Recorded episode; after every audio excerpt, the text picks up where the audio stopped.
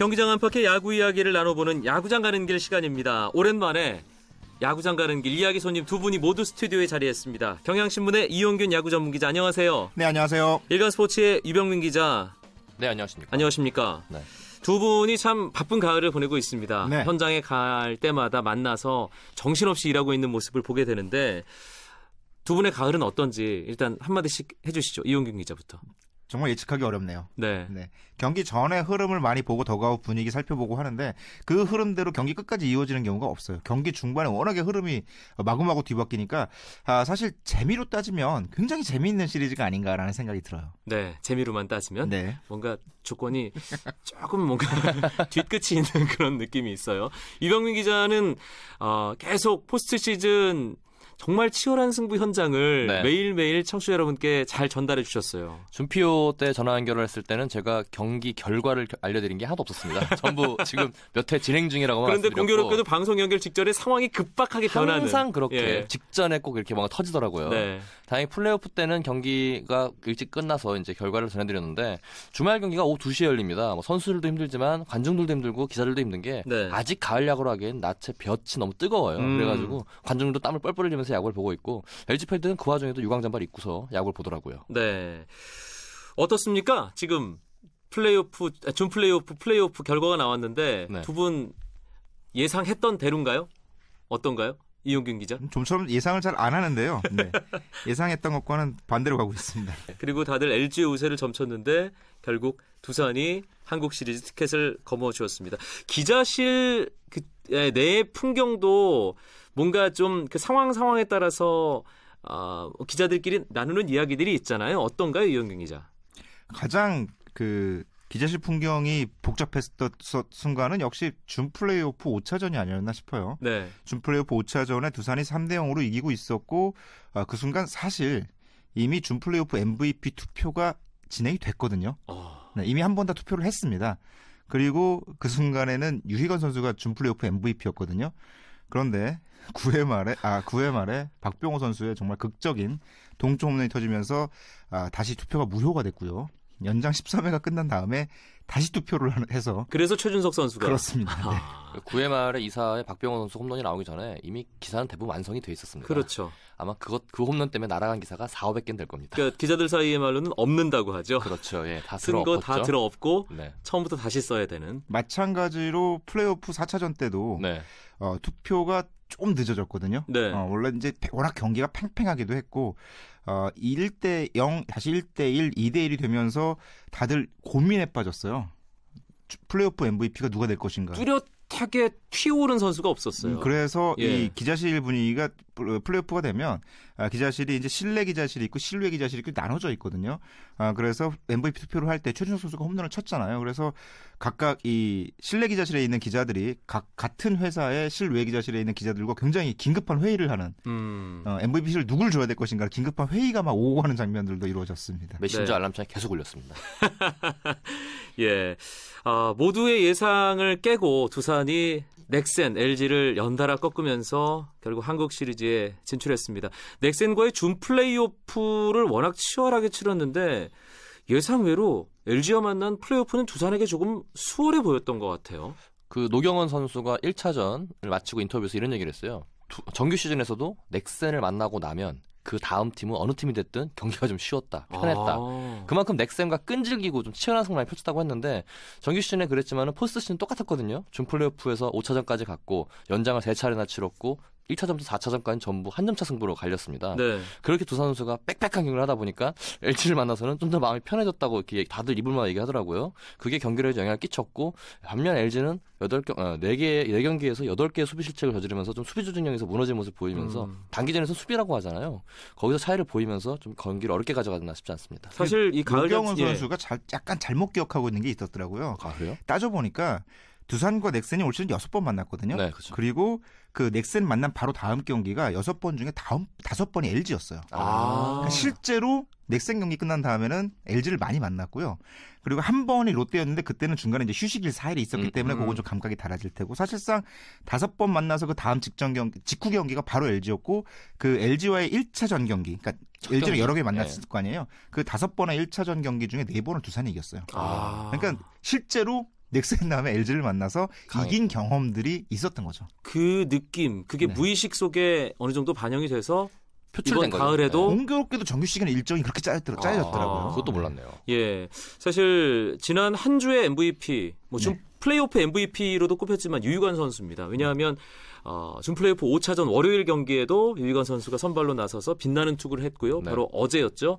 플레이오프 4차전에도 유희관 선수의 호투가 밑거름이 됐고 생애 처음으로 포스트 시즌 승리 투수라는 기록까지 그렇죠. 안았습니다. 참 시즌 내내도 유희관 선수가 화제가 됐지만 가을에 더 강해진 느낌이거든요. 그렇죠. 대체 그 안 빠른 공을 타자들은 왜 못 친다든가요? 아, 일단 그 유희관 선수가 플레이오프 MVP를 차지하자마자 넥, 어, NC 관계자가 네. 정말 다행이다라고 얘기를 했습니다. 아, 신인왕 투표가 이미 끝났거든요. 아. 정규 시즌이 끝나자마자. 그렇죠. 네. 아, 만약에 예전처럼 이 신인왕 투표가 포스트시즌 이후에 이루어졌다면 유희관 선수의 가능성이 굉장히 가중치가 붙죠. 높아졌습니다. 프리미엄 사람이. 하는 일이니까. 그럼요. 네. 마음이 흔들리고 있습니다. 타자들이 그런 얘기를 해요. 그러니까 유희관 선수의 공은 보이긴 보입니다. 예, 그런데 그 공이 느리게 느껴지지 않는데요.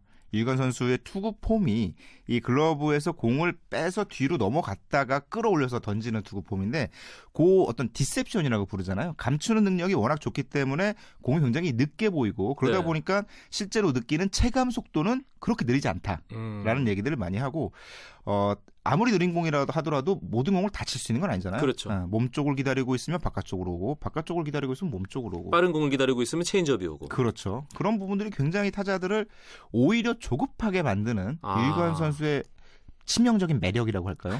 마력 같은 게 있는 거예요. 네, 같은 연장선상인데 어제 주심을 본 김풍기 심판 끝나고 만났습니다. 그랬더니 1회부터 직구로 승부를 하더라. 그리고 그 직구 끝에 힘이 있었기 때문에 유희관이 좀 잘 던진 것 같고 음. 아까 말씀하신 것처럼 location을 잘 가져간 게 유희관 선수의 특징인데 여기에 또 유희관 선수가 굉장히 투구 공을 던지는 패턴이 빨라요. 그러니까 지체하지 않고 바로바로 사인 나오면 바로바로 뿌리거든요. 네. 그런 게 아마 타자들에게 생각할 시간을 주지 않은 것도 있고 타자가 못 치다 보면 조급해지고 근데 선수는 빨리 들어오고 그러다 보니까 점점 타자들이 말리게 되는 그런 성향을 보이고 있습니다. 네, 알겠습니다.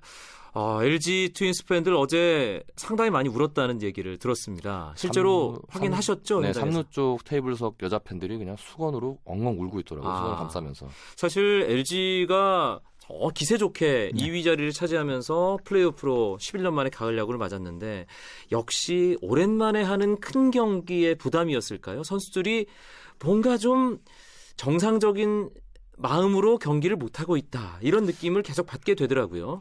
미디어데이에서 김기태 감독이나 이병규 선수, 박용태 선수가 즐기자고 했습니다.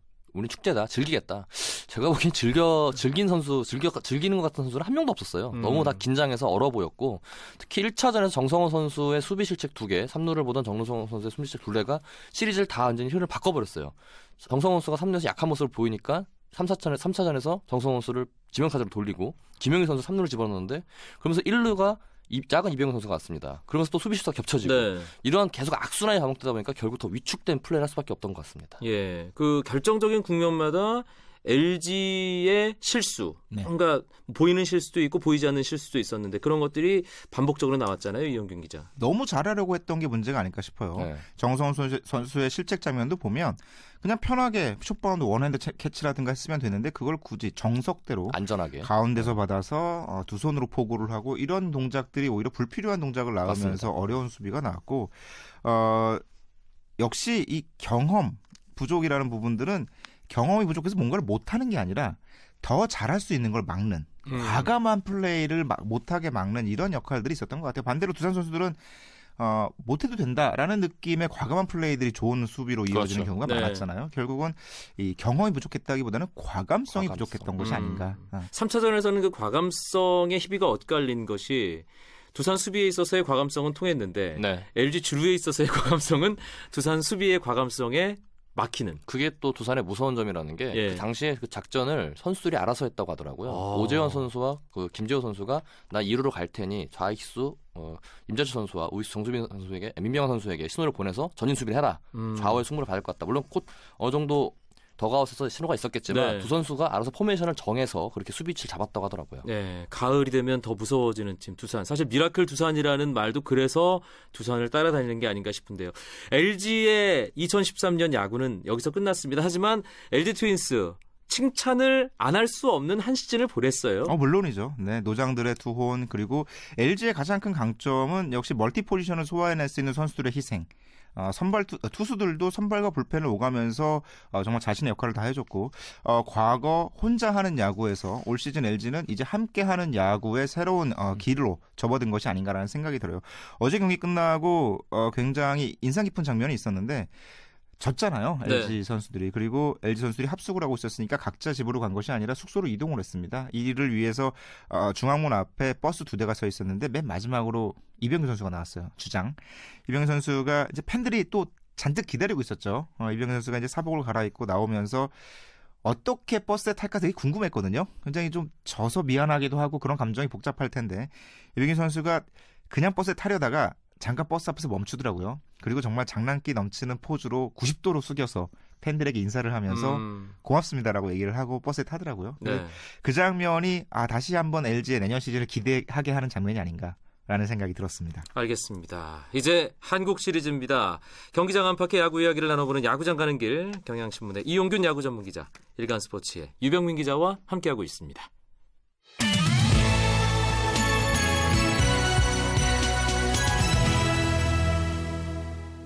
2013 프로야구 가을 야구의 마지막 승부 한국 시리즈를 남겨두고 있습니다.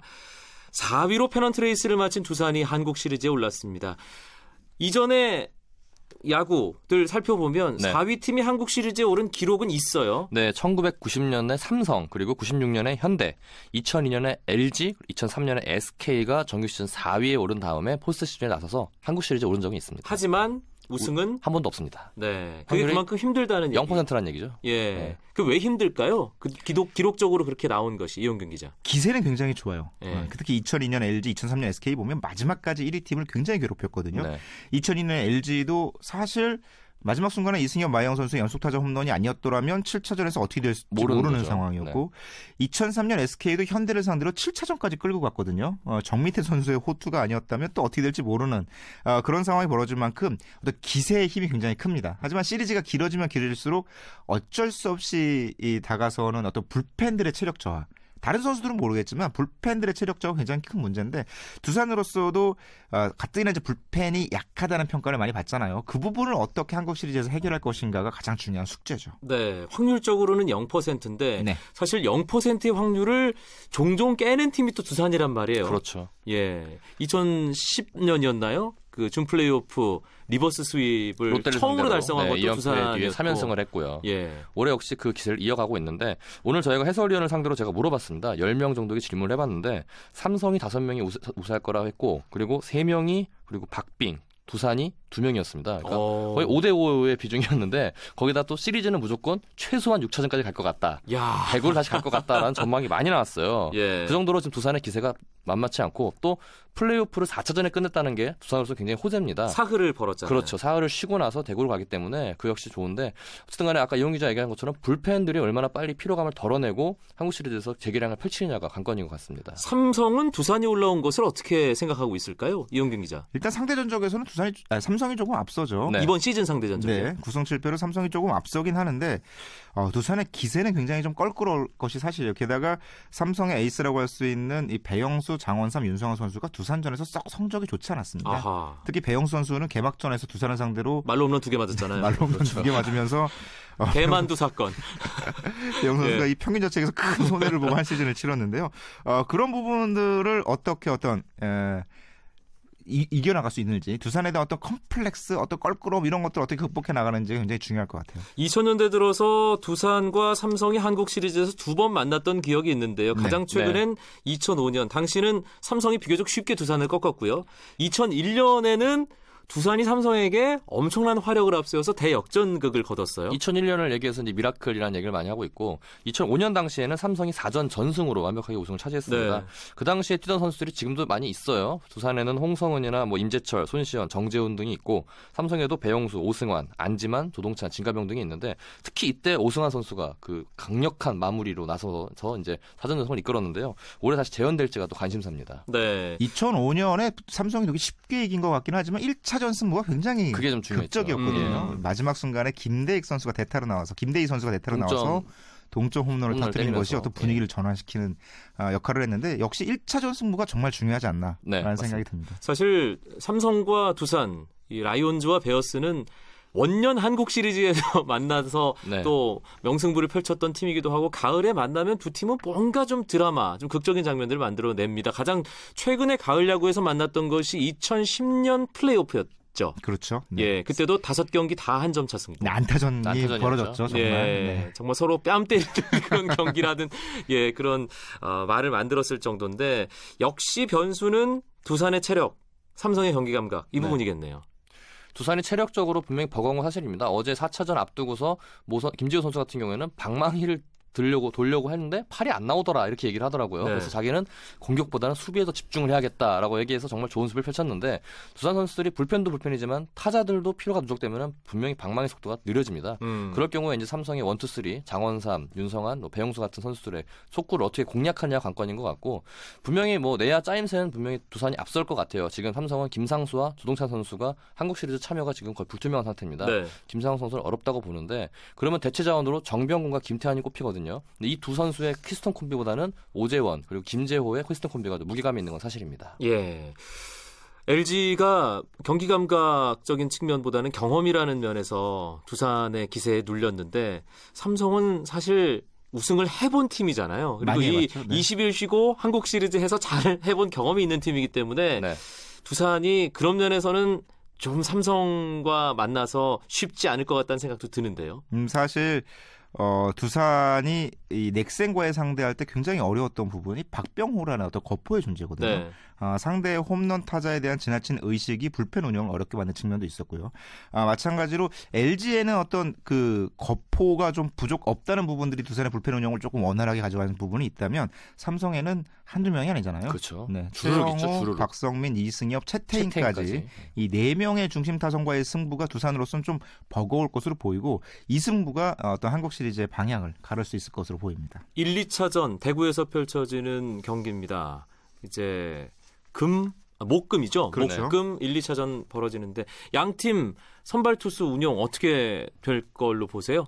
정말 예측하기 어려운데 예. 부산은 일단 어, 니퍼트, 노경은, 유희관 세 명이 모두 선발 등판할 수 있는 어떤 날짜로 휴식 기간이 채워지잖아요. 유희관 선수가 조금 4차전에 뛰었기 때문에 어렵다 하더라도 니퍼트, 노경은 둘 두 명의 선수가 1, 2차전을 나간다면 어, 충분히 해볼 만한 승부가 될 것으로 보이고 예, 삼성도 세 명의 선발 투수 에이스들이 두산 상대로 조금 약한 아, 평균 자책이 높아지는 측면도 보였지만 역시 가을 야구에 강한 선수들이 있기 네. 때문에 근데 누가 1순위로 나오기는 정말 예측하기 어려운 상황이에요. 제가- 류중일 감독도 예. 고민하고 있겠네요. 오늘 들은 얘기로는 니퍼트 선수가 좀 몸이 안 좋다고 하더라고요. 어. 그래서 1, 2차전 힘들 것 같다는 얘기가 나오더라고요. 그래서 제가 보기엔 노경은 선수가 1차전 선발이 될 것 같고 4일 휴식을 하고 있는 유희관 선수가 2차전 나올 것 같아 보이고요. 삼성 같은 경우에는 아무래도 유준일 감독 스타일이면 장원삼 선수가 1차전 나오지 않을까 싶은데 아까 얘기한 것처럼 1차전에서는 힘으로 붙어야 됩니다. 삼성이 충분히 쉬었기 때문에 힘이 좋거든요. 2011년 한국 시리즈 때 차우찬 선수가 중간에 나와서 어마어마하게 빠른 공을 던지면서 상대를 그냥 원 어, 제압해 버렸는데 그런 식으로 빨리 힘으로 붙여서 이겨야 될 것으로 보입니다. 네, 야구장 가는 길 피해갈 수 없는 시리즈 전망 시간입니다.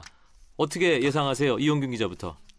저는 6차전쯤에 삼성이 모처럼 대구에서 우승을 확정짓지 않을까라는 4승 생각이 2패로 삼성 우승. 유병민 기자는. 저는 7차전까지 가서 두산이 이길 것 같습니다. 이거 약간 모험인데 예. 이거 맞히면 대박. 제가 밥 사겠습니다. 아, 정말이죠. 이병민 예. 기자 맞히면. 알겠습니다. 예. 이용균 기자는 저보다 형이니까 네, 생각을 해볼게요. 예, 오늘 야구장 가는 길 플레이오프까지 정리를 해봤고요. 또 한국 시리즈도 전망해봤습니다. 경향신문의 이용균 야구 전문 기자, 일간스포츠의 유병민 기자 두 분 수고 많으셨습니다. 예, 네, 감사합니다. 고맙습니다.